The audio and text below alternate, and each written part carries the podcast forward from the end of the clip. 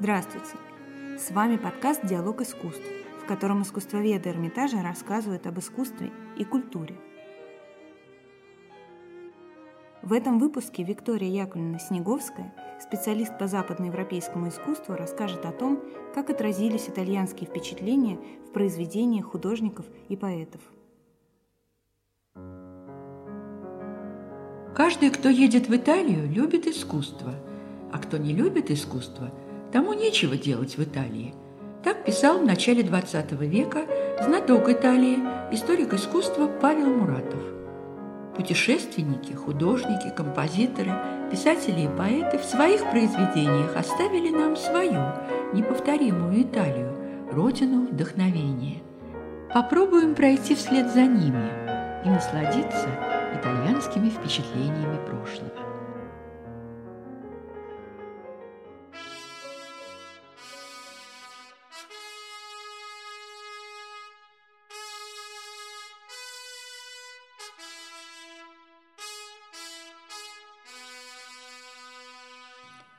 Уже со второй половины XVIII века Рим, вечный город, становится центром притяжения для русских путешественников, а для европейцев и того раньше.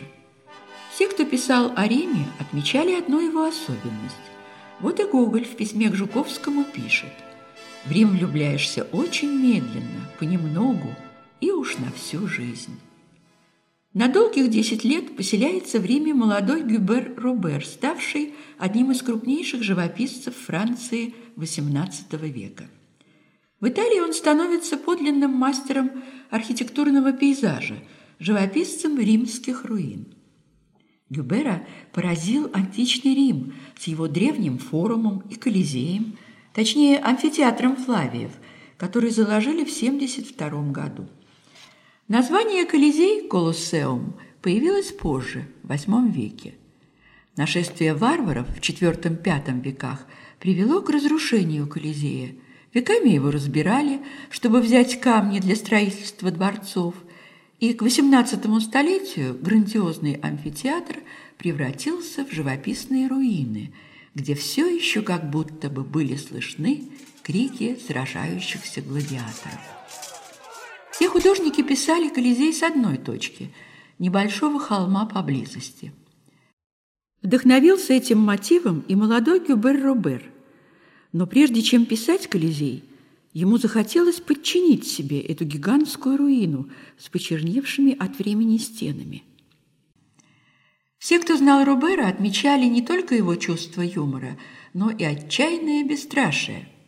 Рискуя жизнью, он взобрался по внешней кладке Колизея на верхний ярус амфитеатра и водрузил там крест. Стендаль писал о чистейшем голубом небе, которым он любовался через проемы верхней части амфитеатра на северной стороне. На картине Гюбера Робера, хранящейся в Эрмитаже, тревожное вечернее зарево, почти фантастическое сияние, созданное кистью художника, проникает сквозь окна величавого остова Колизея и придает этому виду героико-романтический характер. Но и здесь, рядом с застывшим отголоском былого величия, идет бренная жизнь. Кем-то брошена телега, путники разожгли костер, простая женщина озабочена идущим рядом с ней ребенком. Дамы и кавалеры пребывают в своем мире, но надо всем – царит история. Покуда Колизей неколебим, Великий Рим стоит неколебимо, но рухнет Колизей, и рухнет Рим, и рухнет мир, когда не станет Рима, писал Джордж Байрон. История Древнего Рима волнует наше воображение обилием грандиозных событий, ярких драматических личностей. В середине XIX века – начались первые археологические раскопки в сердце Древнего Рима, на форуме, в долине между тремя холмами – Капитолийским, Палатинским и Эсквилинским. Стали обнажаться древние храмы Сатурна, Веспасиана. Явилась и грандиозная триумфальная арка Септимия Севера, стоящая на священной дороге. Она была сооружена в 205 году в память о победах в парфянских войнах. Арка выполняла и свои прямые функции. На Капитолийский холм по крутому склону проезжали конные колесницы, а боковые пролеты служили дорогами для пеших путников. Император Септимий Север – выдающийся полководец и астроном, изучавший небесные тела. Мудрый правитель, отмеченный заботой о своем народе. Не таковы были его сыновья – Каракала и Гетта – развращенные и враждовавшие с детства. На эрмитажной акварели Шарля Клериссо «Триумфальная арка Септимия Севера» можно заметить выбитые на фронтоне надписи. Есть там и такая. «Во славу десятилетнего правления Севера и сыновей Гетты и Каракалы, победивших Парфян». Рассказ о военных победах выбит с обеих сторон арки – Однако жестокий Каракала, стремясь к единоличию власти, убил брата и велел стереть с арки надписи с его именем, саму память о нем. В истории пунических войн ярчайшей страницей является победа над Карфагеном, который посвятил свою живописную миниатюру «Аллегория Рима» Стефано ди Франческо в середине XV века. На книжной странице миниатюры прекрасная дева в развивающихся одеждах. Она почти парит на фоне далеких холмов и голубого неба, где форма облаков напоминает остроконечные листья лавра. Воплощая идею победного Рима, художник изобразил в руках девы скипетр, похожий на меч, и державу. Образ величия Древнего Рима встает перед нами и в строках русского поэта XIX века Владимира Бенедиктова. Рим – отчизна Сципионов, Рим – метатель легионов, Рим – величия образец. Полон силы исполинской ты рубил весь мир с плеча и являл в руке воинской всемогущество меча.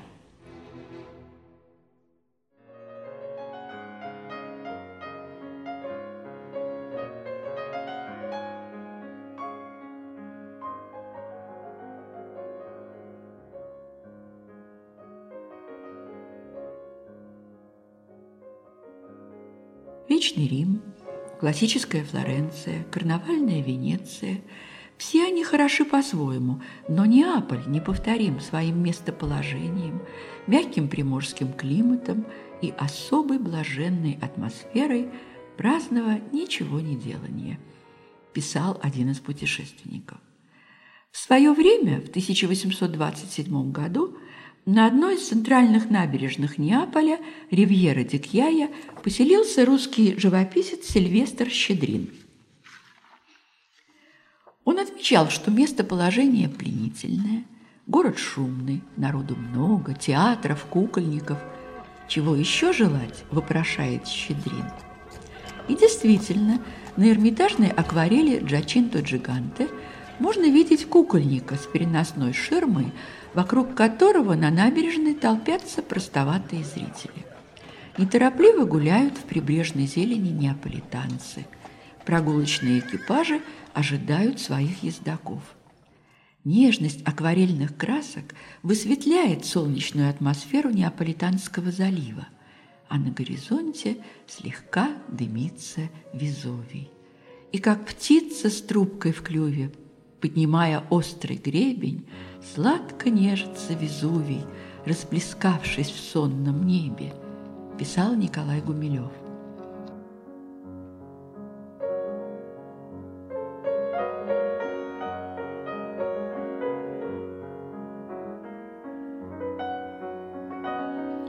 Никогда не забуду, что я почувствовал, когда впервые в 1857 вышел на берег в гавани Неаполя.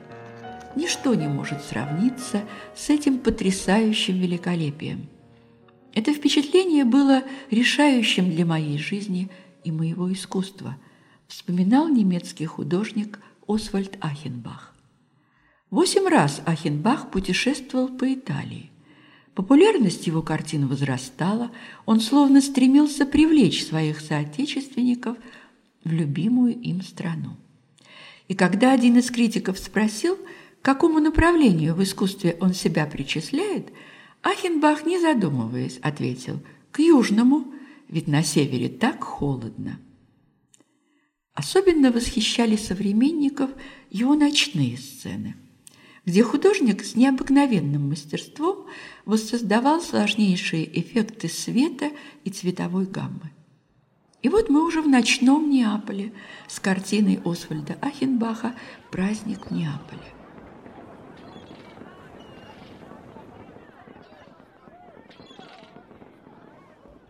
Тончайшая темно-голубая мгла с пеленой воздуха, золотой блеск моря, отражающий яркий фейерверк ночного народного гуляния на набережной Санта-Лючия.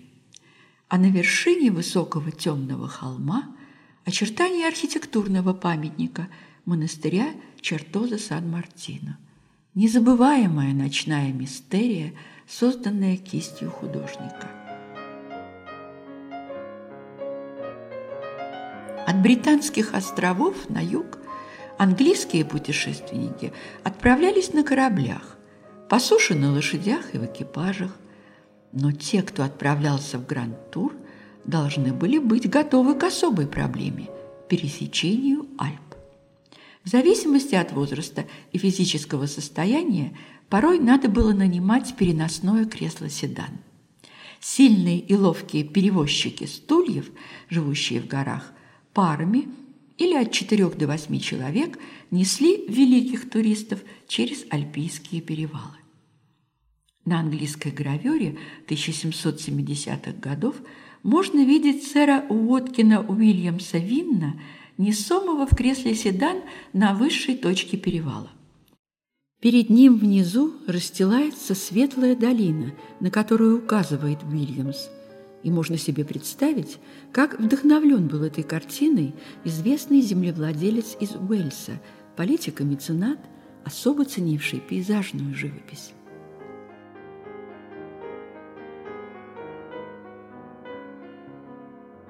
В конце 1760-х годов, как раз когда Уильямс в течение девяти месяцев и совершал свой гранд-тур, возникает чрезвычайный интерес – к почти неисследованной тогда Сицилии.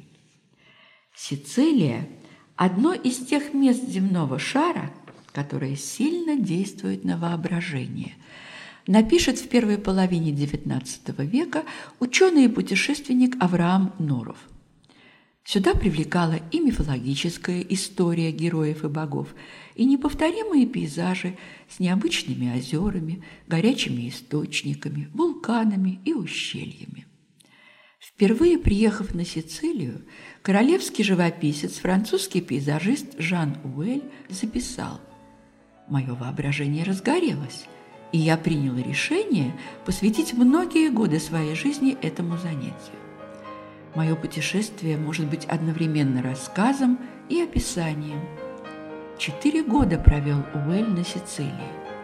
Итог – 500 рисунков, 264 из которых были куплены русской императрицей Екатериной II. Одна из этих работ – гуашь, вид скал третьего острова Циклопов. Жан Уэль обладал также знаниями историка, этнографа и геолога. Как подробно художник показывает на гуаше строение базальтовых скал на фоне голубого неба и безошибочно изображает способы ловли рыбаками различных видов рыб. Более того, изучая строение скал, художник делает вывод, что некогда единый массив базальта позже раскололся на три части, образовав три острова циклопов. Уэль пишет быстрой кистью, легко и уверенно, передавая ощущение почти живой воды и завораживающей сине-голубой морской атмосферы. Итогом этих четырех лет стала также и книга художника «Путешествие по Сицилии».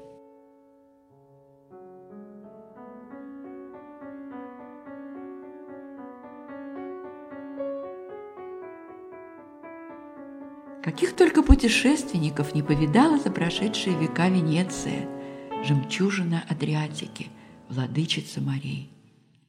На рубеже XV и XVI веков Три месяца пребывали в Венеции послы Московии с дарами от великого князя, государя Ивана III. Сохранился строгий рисунок того времени, где нет вида города, каких-либо деталей фона, просто белый лист и фигуры. Внешний облик русских посланников вполне соответствует своим традициям и описаниям венецианского сенатора Марину Санутта. Они были одеты по своему обычаю и были в каких-то длинных шапках, подбитых мехами у головы. А дальше Санотто удивленно добавляет, русскую речь он слышит впервые. И говорили они почти как турки. Семь московитов в длиннополых одеждах приближаются к встречающему их венецианскому дожу. У одного из передних в руках верительные грамоты, у четырех – тяжелые вязки соболиных шкурок, бесценные дары севера.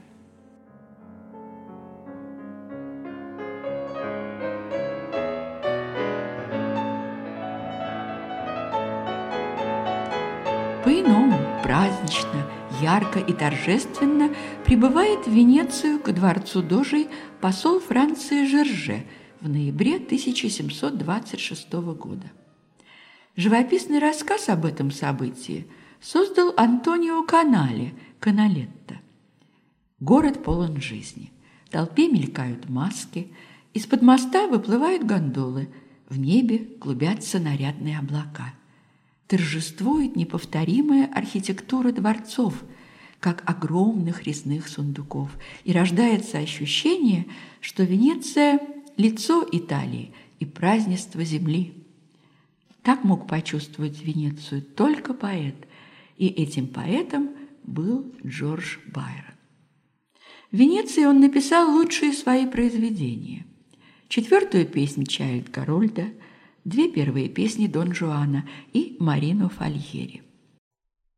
Это Байрон назвал крытый мостик, ведущий из дворца Дожи в темницу, мостом вздохов, и название это «Понте де Соспири» закрепилось за ним навсегда. Поэт был прекрасным пловцом, и от излучины Гранд-канала, где он жил в палаццо Мочениго, Байрон проплывал до острова Лида туда и обратно 10 километров. Акварель Уильямса Прайса 1848 года переносит нас в роскошную комнату палаца Мочениго с резной мебелью, увешанную портретами и пейзажами. За столом перед бумагами и гусиным пером в мечтательной задумчивости сидит Байрон. У его ног огромная собака – Забавное описание эксцентричного окружения поэта в Венеции оставил поэт Шелли. Хозяйство лорда Байрона состоит помимо слуг из десяти лошадей, восьми огромных собак, трех обезьянок, пяти кошек, орла, вороны и сокола. И все это, кроме лошадей, гуляет по дому, который оглашается их постоянными ссорами, как будто бы они здесь были хозяева. Позднее я обнаружил на парадной лестнице пятерых павлинов, двух цесарок и одного египетского журавля. Джордж Байрон, возможно, как никто, почувствовал закат былой славы Венеции. Там бьет крылом история сама, и, догорая, рдеет солнце славы над красотой, сводящую с ума.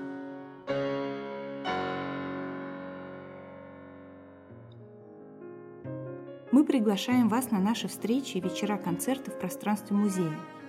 Билеты можно найти на официальном сайте Эрмитажа в разделе «Диалог искусств». За музыку для нашего подкаста спасибо лейблу «Мелодия».